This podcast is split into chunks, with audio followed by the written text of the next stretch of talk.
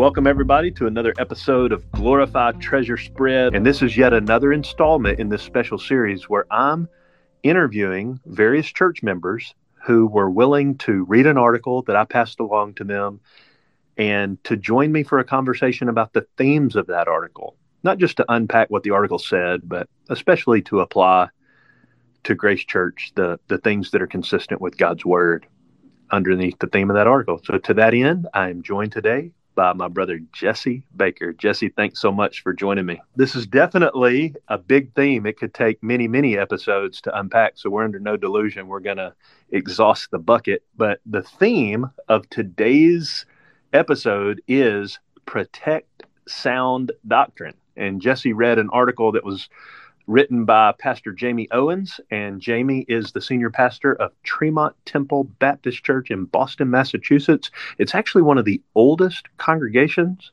in the United States. And uh, Jamie's a good brother, a faithful pastor. And in this article, Protect Sound Doctrine, um, he lays out a number of things, but just to get um, kind of the main idea on the table, what's Jesse after in this article what's Jamie after in this article, Jesse? Yeah. Um, so I kind of, you know, came up with my own little summary of it. And I think what he's kind of pointing us towards um, is that a healthy, God fearing church requires all of its members to proactively participate in protecting the preaching, teaching, and practice, uh, is what he kind of spells out there, of sound doctrine from the pulpit and in our daily lives. Mm. Um, and he kind of lays out uh, kind of a why. And, and so the why that I found in this particular article was that uh, sound doctrine really is what makes the church the church, the Big C church. Um, mm-hmm. and then, you know, my, my own uh, reflection on it is just that without sound doctrine, basically we're just a country club. A, really yeah. expensive one, uh, potentially, given the sacrificial giving that God calls us to. Uh, but we're just a really expensive country club where we try to act nice so that other people like and validate us. Uh, mm. You know, and it kind of reminds me of what Tim Keller talks about as the moralistic therapeutic deism type concept, right? Just yeah. a bunch of people sitting around talking nice to each other so that we can each pat each other on the back. Um, and that sound doctrine is what keeps us from becoming that. It keeps us rooted in God's word, the most important thing. Um, I think as you were praying, you know, John 17, uh, God does not leave us to figure out what truth is. He tells us what truth is, and then He hmm. helps us kind of figure out how best to uh, apply it to our lives. And that's the point of the article. That's it talks about how to do that. Yep, well said. Good summary. A lot of themes in there that I'd like to pull on, but before I do, what are one or two things that stood out to you personally most from the article? Um, I think you know, he leads off right in the beginning with the quote from uh, Third uh, John one three through four, and he and he talks about uh, walking and he walking in the truth and what walking looks like.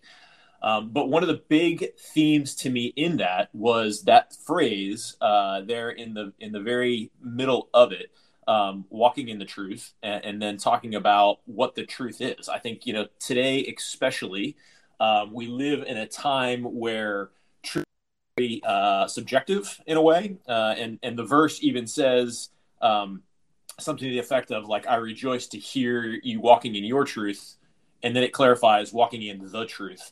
And the the idea of your truth today has become uh, very subjective, very dangerous for the church, I believe. Mm-hmm. And so um, I, I really appreciate it how he talks about how to focus in on God's truth and how the church can do that in such a way that it makes it alive in all of our lives uh, and actually changes us to be more like Christ, um, as opposed to just uh, you know allowing us to to dig down deep within ourselves and uh, only chase after those things that make us feel good about ourselves.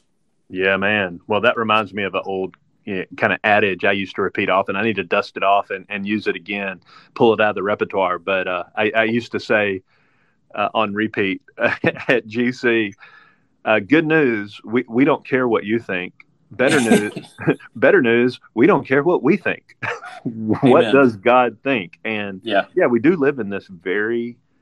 Uh, every age has had it. There are no new laws, but every, yep. this very subjective age, kind of your truth, my truth, you know, relativistic truth, subjective truth. If it feels right, it must be true, or if it works, it must be good. Um, yep.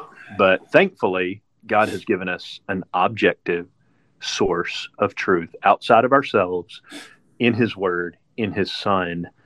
Um, yeah, let's just go into that theme a, a, little further. That that's exactly what I was thinking. Um, you know, it, one of the things that comes to mind in that is that because God tells us what His truth is, it frees us from having to figure it out on our own, mm-hmm. which I, I, personally think is hugely uh, freeing. You know, it, it, just takes a lot of the the um, pressure off of me to to individually come up with what I think my truth is based off of my set of experiences. So I think what uh, Jamie would articulate through the course of this article, and he, he talks about four different points um, that we'll get to, but uh, the, the, short answer is no. Um, it's not on me alone. It is a communal responsibility for the body of Christ. A couple weeks ago, uh, maybe even a couple months ago, um, uh, you, you preached a sermon there at Grace Church on uh, Philippians 2 12 through 13, working out our salvation. And this the simple answer is it is on all of us together as the body of Christ. Uh, it's yeah. not on you, it's not on me,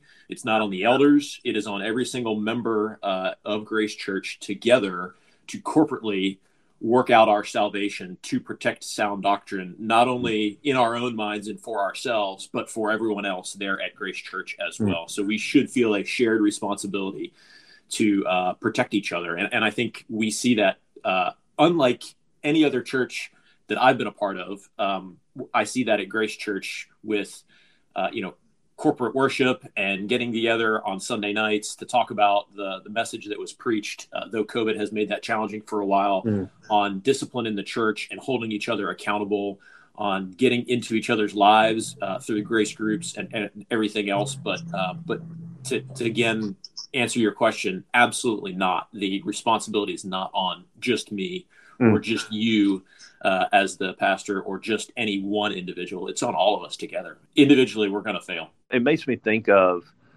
the fact that so many books of the New Testament were written not to individual Christians, not even to the pastors, but written to mm-hmm. the entire congregation. So you have yeah. epistles after epistle after epistle, and and that in and of itself infers that the whole congregation is responsible to receive, absorb, apply, and protect the, yeah. the truth that, that has been once for all delivered to the saints. Okay, so to that end, you mentioned there are four things he touches. You've you've yep. hit on some of those. Can you just specify what those four are? Yeah, the summary of the article. Uh, you know, he kind of talks about what sound doctrine is at the very beginning of it and why it's important, and then he has four points on how to protect sound doctrine. The first point uh, is prioritize hearing it. Um, so seek it out. Don't crowd it out with other good things. Again, kind of back to what you're talking about there in the, the Philippians 2 sermon is, you know, don't chase after your favorite pundit to fill your ears with whatever it is you want to hear. Mm. Stay plugged into the church and where you're going to hear sound doctrine. And that should be from the pulpit and from uh, the other members of your local congregation. Uh, to that end, point number two is show up. Uh, you can't hear it if you're not there. Um, and, and I know it's been hard with COVID and work schedules and everything else. I mean, I was talking to uh, Brian Smith the other day, and we were having a conversation about how often I've been at church with my work schedule. Uh, he he asked how I was doing, and I was like, "Oh yeah, I was doing great." And then he pulled out, you know, the handy spreadsheet that great spreadsheet that Grace Church has, and he's like, "You've been at forty percent of services in person." I was like, "Ooh, okay, that's uh, you know." So to have somebody hold you accountable like that, you got to show up, and it's it's good to listen to it on podcast, and it's great and I really appreciate uh, you know all the other sound guys that put it together. But you got to be there in the building, rubbing shoulders with the other members to really hear it. So that came as a good check to me. So uh, prioritize hearing it was number one. Show up was number two. Number three was uh, faithful elders who share in the preaching and speak into each other's lives. Um, and that one I think Grace Church has in spades, and I'm very grateful for it. And then number four, in how to protect it, was have, uh, and this is kind of what the answer to your original question was, was have engaged, trained church members who faithfully question and sharpen the preaching. Mm-hmm. Um, and that is that is huge um, to have members at Grace Church who, whether on the realm or uh, you know in texts or on those Sunday night sessions where we got together and you know spent 15 to 20 to 30 minutes talking about the sermon, to have people um, plugged in and engaged uh, and familiar enough with their own Bibles to know uh, what the truth is, to be able to have those conversations together and, and work through some of that stuff so that it, uh, it just doesn't leave us sitting there taking notes seriously on a Sunday morning and then going about our daily lives. Mm. Yep. Well, I'm, a, I'm going to go back to a couple of things that you said.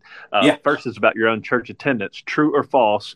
your 40% attendance means that 60% of the time you just thought, oh, I'm a little tired, so I'm going to sleep in and I'm not going to church. Is that why your attendance is so abysmal? You delinquent right? church member. Is that I know, why? right? Uh, no, no. Uh, so I, I have uh, what I will happily call, at least for myself, a good excuse, whether that's true or not. Uh, but it is what it is. So no, I travel for work. Uh, I fly around the world a lot, and so my my sixty percent typically is sitting in some other country uh, hmm. like I'm doing at this particular moment in time. Hmm. Uh, and and then you know I'm sure there's some uh, going to visit family thrown in there, and there's some camping with the boy, uh, you know, on on Boy Scout stuff. So there's a thousand different things that get in the way of life, uh, as you are well aware. Um, but uh, but you know I, I think it is resolving in your mind to make it a priority and being there as much as you possibly yeah. can. And that's a conversation that, you know, Kelly yeah. and I've had uh, and that everyone has to work through for themselves. Yep. Amen. But you're not just sleeping in on Sundays. You are traveling no, for work, and I will put that in the category of legitimate. we live in a we live in a world where it's a good thing to work. That predates the fall, and sometimes there are yep. occupations that that call yep. on us even even on the Lord's Day. And again, everybody's got to work through that. But let me ask this: I think I could predict it, but I'm going to ask you. Even when you're out of country on travel doing work, um, when you're not in the air when you when it is accessible, are you listening live to Sunday's service sermon?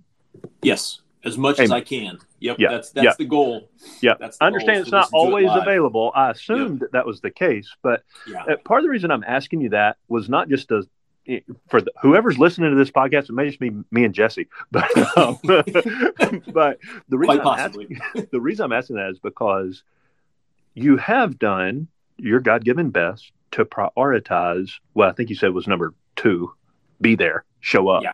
Yep. So when you're physically able, you've already made the decision. You're not deciding yes. on Sunday morning if you're too tired. And Correct. then when you're physically elsewhere, because you're not omnipresent, you do your best to, to dial in and, and yeah. be actively engaged with the body. Yeah. Okay. The second thing I want to circle back to is I think you I think it was number four when you were talking about the the church basically being what I would call good expository listeners. So you're, yes. you're training your ear to listen to the truth, not just to grill the preacher. Now, you know, I shudder to think what the com- conversations are like around lunch tables on Sunday uh, from, from, Grace Church. I don't want to know, but um, right. Um, but good expository listening allows someone. It's it's training your ear to hear yeah. the truth. Okay, just want to touch on that briefly for a moment and and get some thoughts from you as well. Um, you know, Paul's beautiful exhortation or, or admit encouragement about the Bereans. Uh, they were more noble than the others because they searched the scriptures to see if these things were so. And if the apostle commended them for that, then who are we to um, to to not appreciate when others listen so carefully, so distinctly, not only to critique, but when, not if, a uh, an unclear statement is made that touches on core doctrine, or yep. or even when an aberrant statement is made that, sure. that goes against sound doctrine, it is a healthy mark of a congregation to be able to graciously identify that as inconsistent with the truth and help one another, including the pastors, walk in truth. So I appreciate that. I'm so thankful that we are part of a congregation that regularly enhances my own devotion to the truth. And I've benefited from that in more ways than this podcast would allow me to describe. I can say, like, within my family, we talk about um, the sermon and, and what we, we hear on Sunday morning, and particularly with the kids, to try to explain it to them, right? So we've tried to incorporate that as part of our uh, drive home routine, you know, Love talking it. about the, the sermon with the kids. Um, and it's really interesting to hear uh, what an 11 year old boy takes away from a sermon uh, and and what uh, you know my daughter who's 15 would take away from it as well and those those things that register on their consciousness uh, as they as they take notes mm. and hmm. try to stay attentive during church um, you know i know that uh, well I, I, can say that there's you know one other brother at church that i've started meeting with um, every other week just to kind of share life with uh, and hold each other accountable and uh, those topics come up in there as well and so the last mm. time that was was was probably last week i want to say so it's uh, mm. episodic mm. at best but um, you know I, I i think that's one of the the things that's that i've seen most um, positively in the last couple months uh, at least for me personally is just the number of opportunities that have popped up to get together with other brothers and sisters of Grace Church and talk about that. So, you know, it started off with Grace Group, and Grace Group was great, but it was organized by the church largely. You know, you're placed in your Grace Group and you get together with those people. But uh, whether it is uh, prayer at the Lancasters or getting together on Tuesday morning with some of the other guys to, to go through a book uh, on being a, a good husband um, mm. or whether it's meeting with an elder uh, in a discipleship venue or an accountability group, there's been a lot of opportunities lately that have just kind of presented themselves to Amen. get together with members of Grace Church throughout the week uh, to to do exactly what you're talking about. Amen. Um, and so I've been really encouraged by that. That it's not just a, a show up on a Sunday morning type of thing, and that's that's kind of the, the, the last main point. It wasn't one of his numbered uh, ways to protect sound doctrine, but at the very end of the article, um, Jamie writes about doctrine's not enough, uh, and he he basically sent, provides a warning um, to the congregation, to the church. Uh, and, and I'll just read it because it's, uh, you know, he says it very well, I think. But he says, uh, finally, churches may be filled with sound doctrine. From pastor to pew, we can guard orthodoxy with steely resolve. But if we don't apply sound doctrine to our lives and to help each other to do so, it's only a matter of time before the truth among us will be a casualty. Um, and, and that's kind of where I think you know you talked about um, listening well and start struggling with the ideas in your mind and being able to ask a question. Um, and, and I think it's important not just for the is the pastor saying the right things? Is he is, is he expositing the scripture well? But it's also because you know true understanding and learning doesn't really come until you wrestle with it, right? You could you could sit there and take notes and uh, mentally ascend to any of these things. Uh, but until you've really kind of wrestled through it and understand it, um, and and truly kind of know the ins and outs uh, of a particular part of the doctrine, um, it's really really hard to apply it to your life, and then to go out into the culture and be confronted with something that sounds so close to truth and yet is just a degree off. Um, to really be able to look at to, to have that level of uh, understanding of, of God's truth. Um, mm. And so that to me, I think is, is ultimately the point of all of this, right? It's uh, to live out your life in front of the culture so that they see God's truth through you. Yeah. Uh, I mean, when you talked about the Sunday ride home with the kids and all the other glorious interpersonal relationships the Lord's given you with brothers at, at Grace Church, where you guys are steeping your souls in the truth and trying to get your mind around it so that you can live in in light of it, I have found that the most perplexing doctrinal conversations I ever have are with my kids. I mean, they right they Why? ask legit questions, and yeah, you know, you realize, wait a minute, Dad's got to go back to 101 and and try to dust up on, uh, brush up on my on my own biblical theology to be able to yep. work this out with them. That they, they ask so such good questions and uh, I think oftentimes have really keen insight into truth. Well, um, one other one other thought, and then I'm going to have you close us in prayer. The the thought of the Lord Jesus is the embodiment of the truth. The fact that hmm. John tells us he is full of grace and full of truth, or as we'll soon see in our Gospel of John series and that familiar chapter 14, he is the way, the truth, and the life and uh, truth is revealed objectively, clearly, uh, perfectly, inerrantly in Scripture, and also embodied in God's Son, the Word incarnate. And uh, I'm so thankful that as we walk the Christian life, a we don't we're not called to do that alone. We don't have to support the truth all by ourselves, be a pillar and a buttress of the truth. The local church is that.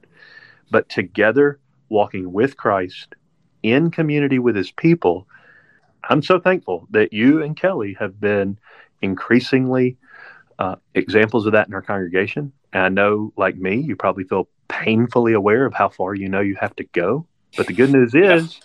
God's not finished with you, brother, and uh, He's growing you, and He's doing it through precisely what you've been talking about. Uh, subjecting yourself to the truth of his word through the ordinary means of grace in context with a local church. So thank you for that, brother. Anything you want to yeah. add before I ask you to close us in prayer? Uh, you know, the only other thing I would add is um, thank you for the opportunity. Uh, you know, it's again, it's one of those things where I've, I've seen some of these articles before. Uh, you know, uh, Kelly is, is really tied into TGC um, and some of the other stuff that they produce, and, and being a very good, um, you know, consumer and reader and understander, and, and she pushes a lot of stuff uh, my way. And so I've read some of these before, but again, I come back to it's one thing to like skim it, read it. Uh, in this article, only take you like five minutes to do so, but it's that's another thing altogether to like try to break it down and figure out exactly what it's saying and wrestle with it. Yeah. And so that opportunity has been very good for me in this particular uh, topic, and, and, I would encourage other people to to take advantage of it as well. But um, from whatever motivated you to go about doing this, thank you. So, right? uh, welcome to the club, brother. yeah, exactly. and also, I don't know if you can say where you're at. I don't know what security is or whatever, but tell me. Oh, yeah, no. I'm, I'm, gonna say you can say where you're at. No, don't it's don't totally say it yet. Yeah, yeah. Don't say it yet. Don't say it yet unless you just did. Did you? Nope, not yet. No, okay. All right. So it's 3:30 p.m. on a Tuesday afternoon in Memphis, yes. Tennessee. Yes. What time and day is it where you're at?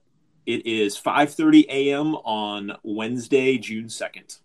Okay.